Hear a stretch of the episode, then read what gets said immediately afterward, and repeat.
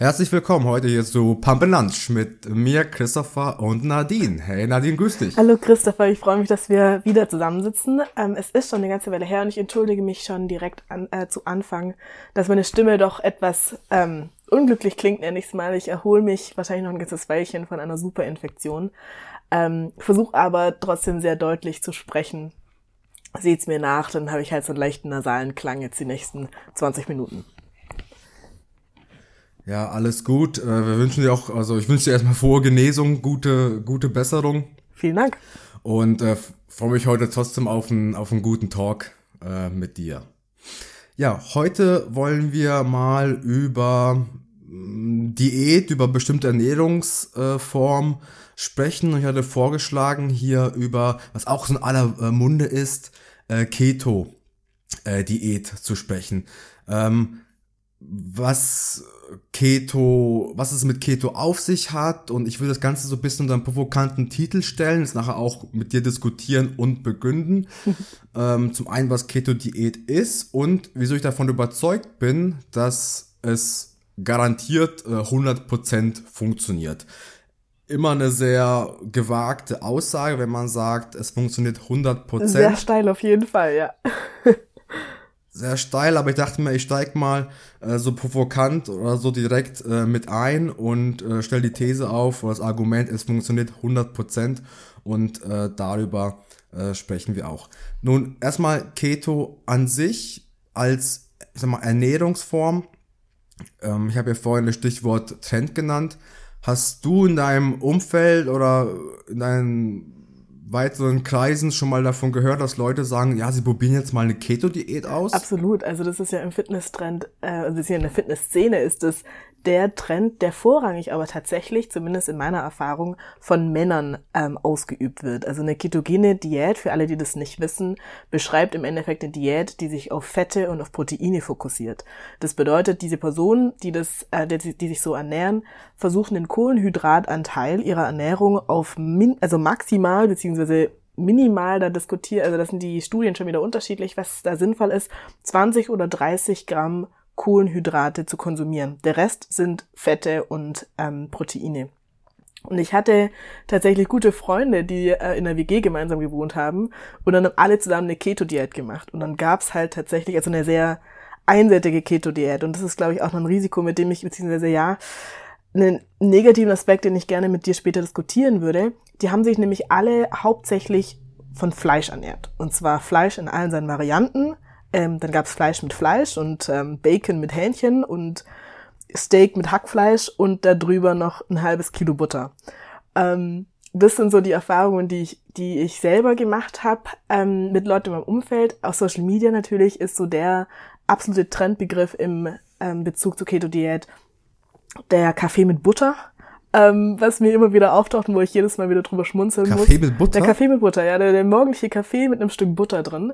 Ähm, und dann habe ich tatsächlich letztens ein Reel gesehen von einer Dame, die sich auch tatsächlich, also wirklich nur von Fleisch ernährt und deren Cheat Meal es dann ist, ähm, dass sie sich einen, das ist ähm, aus den USA, und da gibt's ja diese Hot Dogs zu kaufen, ne? also dieses Brötchen mit der Wurst drin ähm, und dann ein fertiges Stück Pizza und dann nimmt sie von der Pizza quasi den, Belag, also den Käsebelag und die Tomate, zieht es davon runter, schmeißt das Brot der Pizza weg und das Brötchen des Hot Dogs auch und umwickelt dann den Hot Dog, also die Hot Dog Wurst mit dem äh, Käse und Tomate und das ist dann ein Cheat, weil da ja schon eine Tomate relativ Kohlenhydrat drin ist.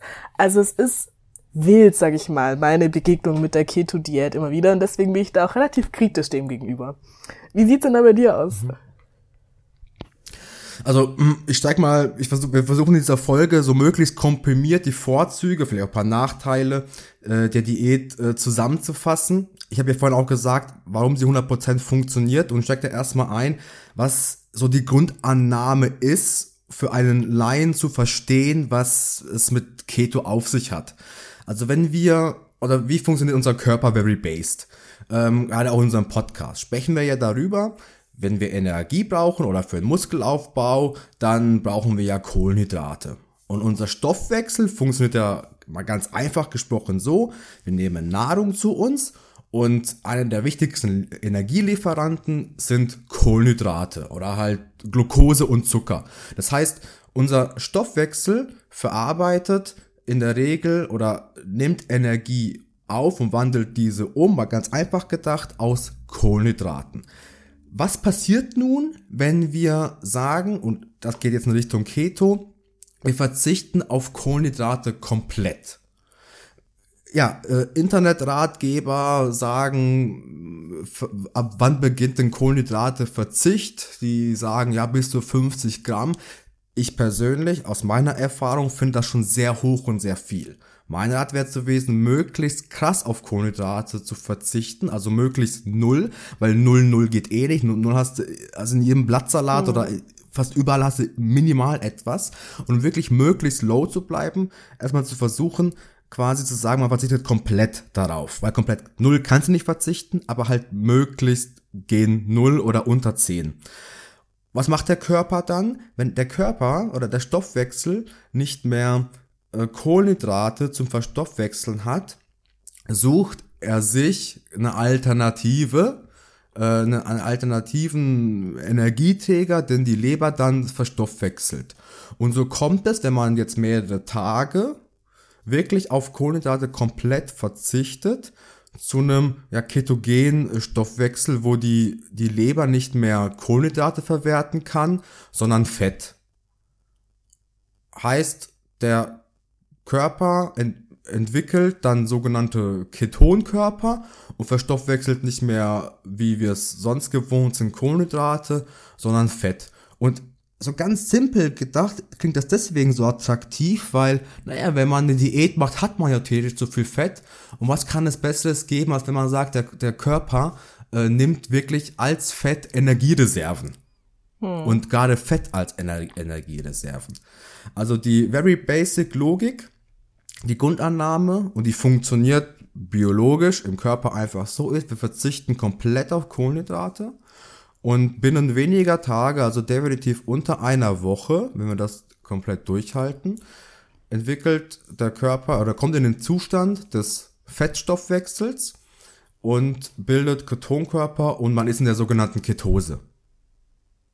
Yes. So das ist quasi und äh, das ist quasi so dass das grundlegende ähm, biologische Verfahren und Vorgehen und ich fand es interessant, du hast gesagt, ja, das ist so eine vor allem von Männern gemachte Diät. Ja klar, es stimmt. Oder was heißt, es stimmt, äh, ja, man, man muss halt wirklich, wenn man sich fragt, wo sind denn keine Kohlenhydrate drin, ja, dann müssen wir wirklich viel Fett essen und Fett haben wir vor allem in Fleisch, Wurst und Käse.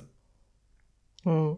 Und ich, ich erinnere mich selbst an, an äh, meine äh, Diät, ich ja, ich habe ja selber mal äh, fast ein Jahr lang Keto durchgezogen und da bestand die Ernährung tatsächlich aus sehr viel Fleisch, sehr viel Käse, Eiern und ähm, möglichst gar keinen äh, Kohlenhydraten. Also ich habe wirklich ein Jahr kein Stück Brot, keine Brezel, kein, keine Kartoffeln, Reis, Nudeln, also alles, was, also alles, was Kohlenhydrate Bombe ist, im Grunde komplett verzichtet und es hat funktioniert. Für alle, die es noch bis, noch nicht festgestellt haben bisher, die Diät ist auf keinen Fall für VeganerInnen und äh, VegetarierInnen geeignet.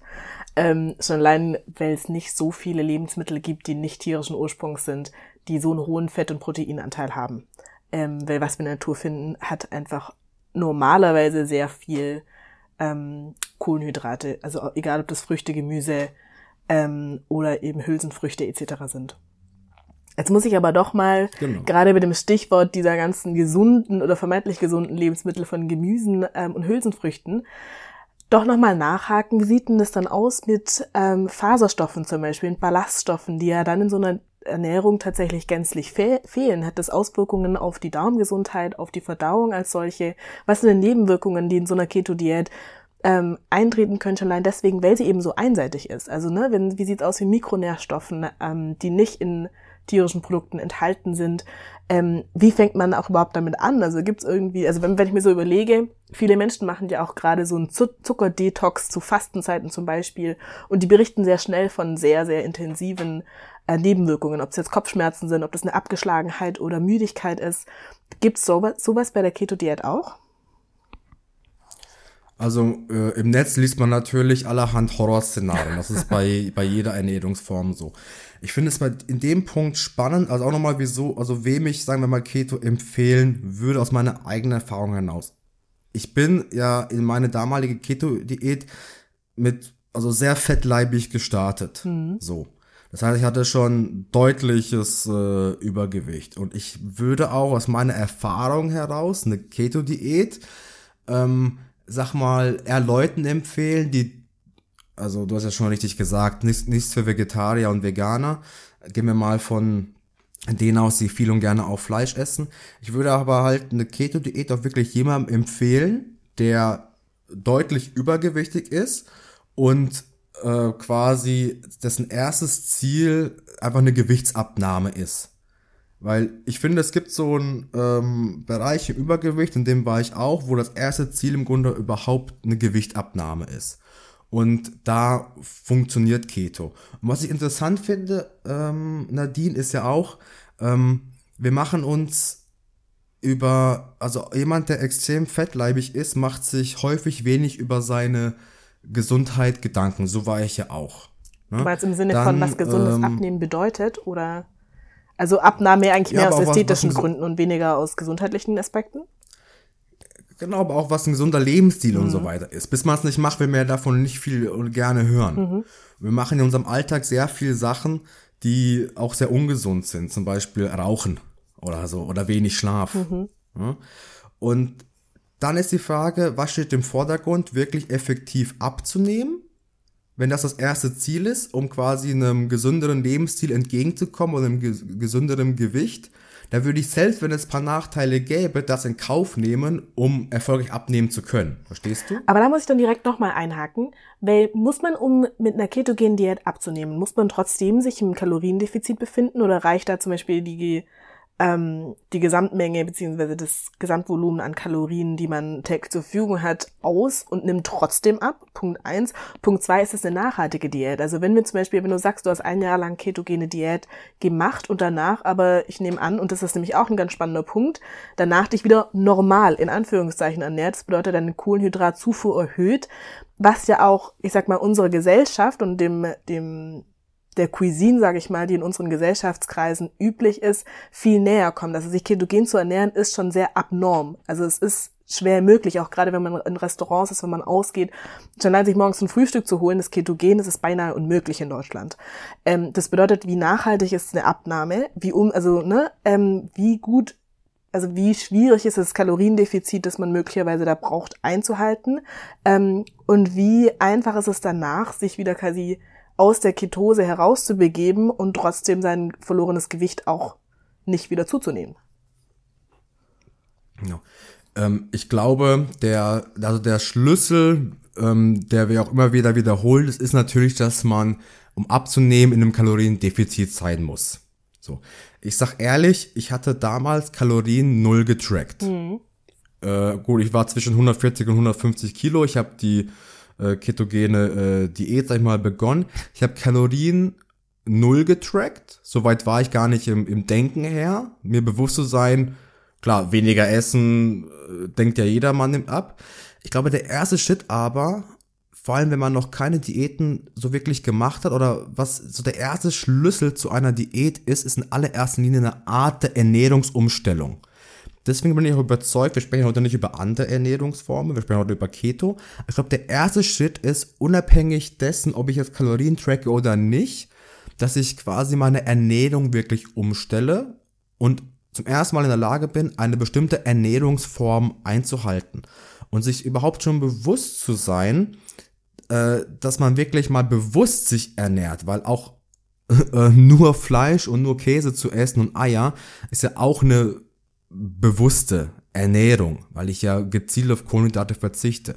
Und aus meiner Erfahrung heraus glaube ich, dass der erste Schritt überhaupt ist, einfach bewusst eine bestimmte Ernährungsform zu sich zu nehmen und nicht mehr nach Belieben und Gefühl zu essen, sondern wirklich sich für eine Ernährungsform zu entscheiden.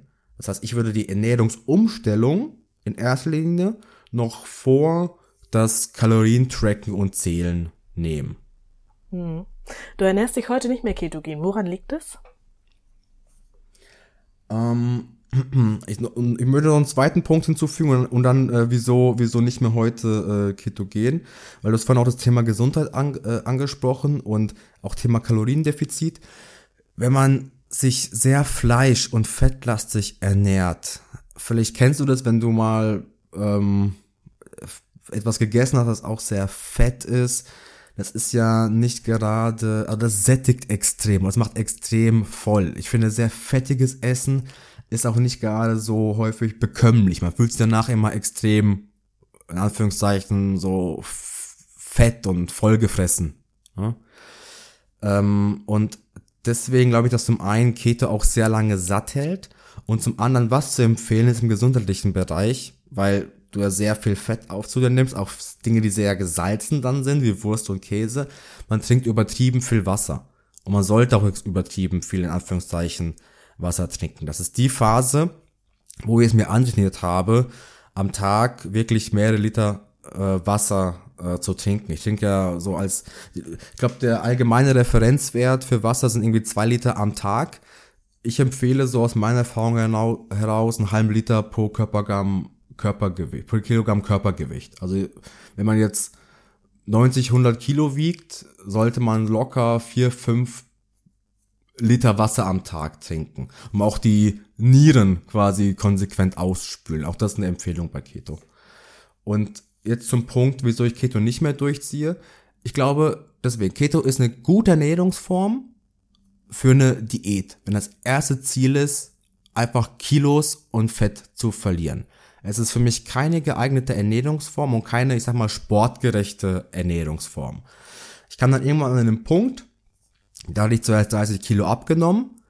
Dann war ich äh, ja ein bisschen aus der Keto raus, weil ich hatte durch private Festivitäten, sage ich mal, wieder. Also bei mir war der Keto Breaker im Grunde, ich war auf eine Hochzeit eingeladen, dann gab es wieder Alkohol und alles Mögliche. Dann war ich so ein bisschen aus der Keto und diesem Drive draußen und habe danach eher mit einer sportgerechten Ernährung fortgesetzt und habe dann auch danach erst aktiv Sport angefangen.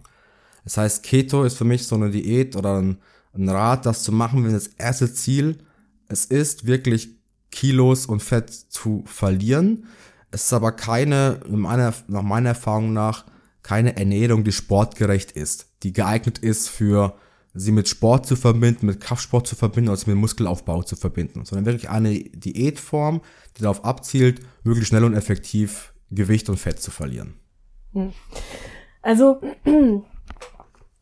auch, also wir kommen jetzt schon wieder zum Ende unserer Aufnahmezeit. Ähm, Leider, ich sehe Dabei ist es sehr, sehr viele Themen, die für mich, ähm, die ich selber Keto noch nicht ausprobiert habe, auch tatsächlich keinen Reiz verspüre, es auszuprobieren, eben weil für mich ganz, ganz viele Themen dagegen sprechen. Zum einen eben die Einseitigkeit, ähm, zum anderen auch die, inwiefern man sich exkludieren muss von so einem sozialen Umfeld. Wenn man macht sich eben schon sehr stark davon abhängig, wo welche Lebensmittel verfügbar sind. Ähm, und das ist gerade im, im Alltag schon schwierig, ne? Also was dann Vorkochen an, angeht. Und ich finde gerade, wenn man sagt, okay, man stellt seine Ernährung um und lässt noch Kohlenhydrate Teil dieser Ernährung sein, ist es deutlich einfacher, auch ein soziales Leben einfach zu haben. Und das sind Aspekte, die man sich auf jeden Fall, wenn man damit mit dem Gedanken spielt, Keto anzufangen, die man sich machen sollte, wie viel man auch bereit ist zu opfern für eine Ernährungsumstellung.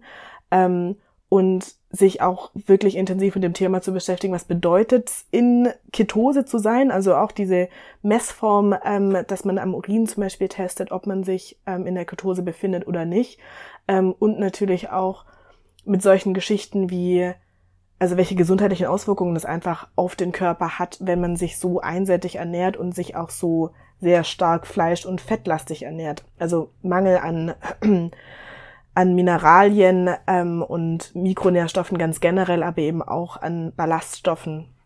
Da ist, glaube ich, auch jeder Körper einfach sehr, sehr unterschiedlich, wie das für den Darm funktioniert und eben auch nicht. Ähm, da gibt's ja, wie du schon erwähnt hast vorher, Horrorgeschichten, aber auch positive Geschichten. Also ich will gar nicht sagen, das Keto ist per se nicht gut. Ich will nur darauf, also sensibilisieren, dass man sich sehr, sehr intensiv mit dem Thema beschäftigen sollte, bevor man das anfängt, ähm, um eben Fehler zu vermeiden, weil ich finde auch, dass die Ernährungsform schnell fehleranfällig ähm, anfällig ist und auch sehr schnell in Extrem rutschen kann. Ähm, Und deswegen ähm, möchte ich hier nochmal ganz, ganz stark darauf hinweisen. Ähm, auch gerade was zum Beispiel die Trinkzufuhr angeht, da ist, glaube ich, auch jeder Mensch sehr individuell, was, der Bedarf, was den Bedarf angeht. Also da sind ja auch Ernährungswissenschaftler, bewegen sich da irgendwo zwischen, ja, jeder Mensch soll 30 bis 40 Milliliter pro Körper, äh, Körpergewicht, pro Kilogramm Körpergewicht zu sich nehmen, bis zu Richtwert 2,5 ähm, Liter sind in Ordnung, bis zu maximal drei Liter und nicht mehr. Du sprichst jetzt gerade von vier Litern. Also da sind wir da sollte man einfach sehr, sehr seinen Körper sehr gut kennen und auch sehr gut drauf hören können, ähm, um da gesund abnehmen zu können. Wichtiger Punkt, Nadine, du hast recht, es ist eine Extremform und äh, das muss man sich bewusst sein, mhm. die aber trotz alledem für einen gewissen Zeitraum funktioniert. Und sie ist deswegen auch eine Extremform. Du hast hier diese, diese Keto-Sticks angesprochen, um das zu messen, weil sie hundertprozentiges Commitment bedarf, damit es funktioniert. Ja. Also Keto ist so etwas, man kommt nach, in drei, nach drei, vier Tagen da rein, man kann das dann mit so Keto-Sticks von der Apotheke im Urin äh, feststellen äh, lassen und Keto erlaubt keine Cheat Meal zwischendurch. Also ich war davon überzeugt, wenn du jetzt wirklich eine Keto-Diät über Wochen und Monate durchziehen willst und da am Wochenende mal Bier und Alkohol trinken, bist du, bist sofort raus. Ja äh, heute habe ich Bock irgendwie auf Baguette, bist sofort raus. Also man muss wissen, dass es halt deswegen extrem ist, weil der, der Stoffwechsel sofort sich auch wieder äh, zu seinem Hauptenergielieferanten, seinem Lieblingsenergielieferanten Glucose und Kohlenhydraten wieder äh, zurück äh, dass man, dass es wirklich eine extreme äh, Form ist, die hundertprozentiges Commitment erfordert. Absolut, und das ist schon mal ein sehr, sehr gutes Schlusswort.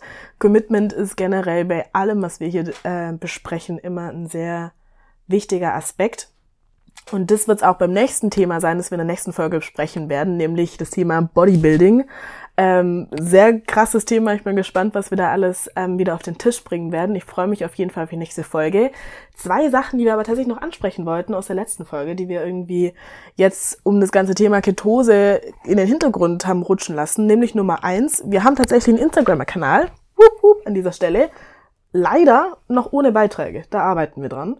Punkt zwei, wir wollten eigentlich noch rausfinden zur Folge Protein, inwiefern Isoclear, also diese Frucht, ähm, Ways, die, bei denen dies, die Molke rausgefiltert worden ist, also die schmecken soll wie eine Proteinlimo, wie sich die in Quark und Porridge verhält. Hast du da denn wirklich den Selbstversuch gestartet, Christopher?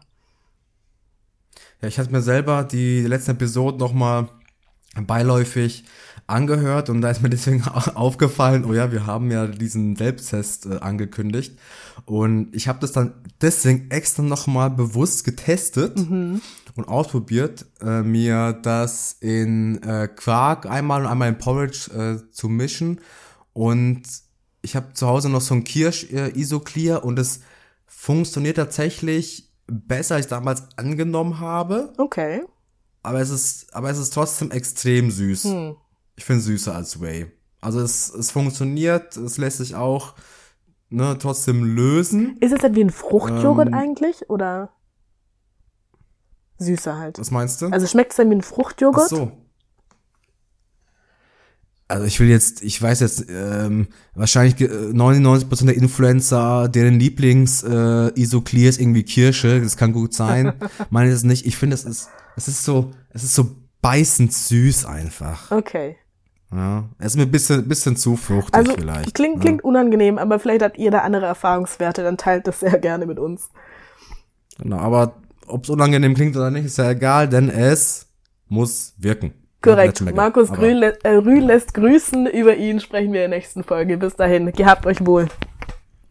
Bis dann, ciao.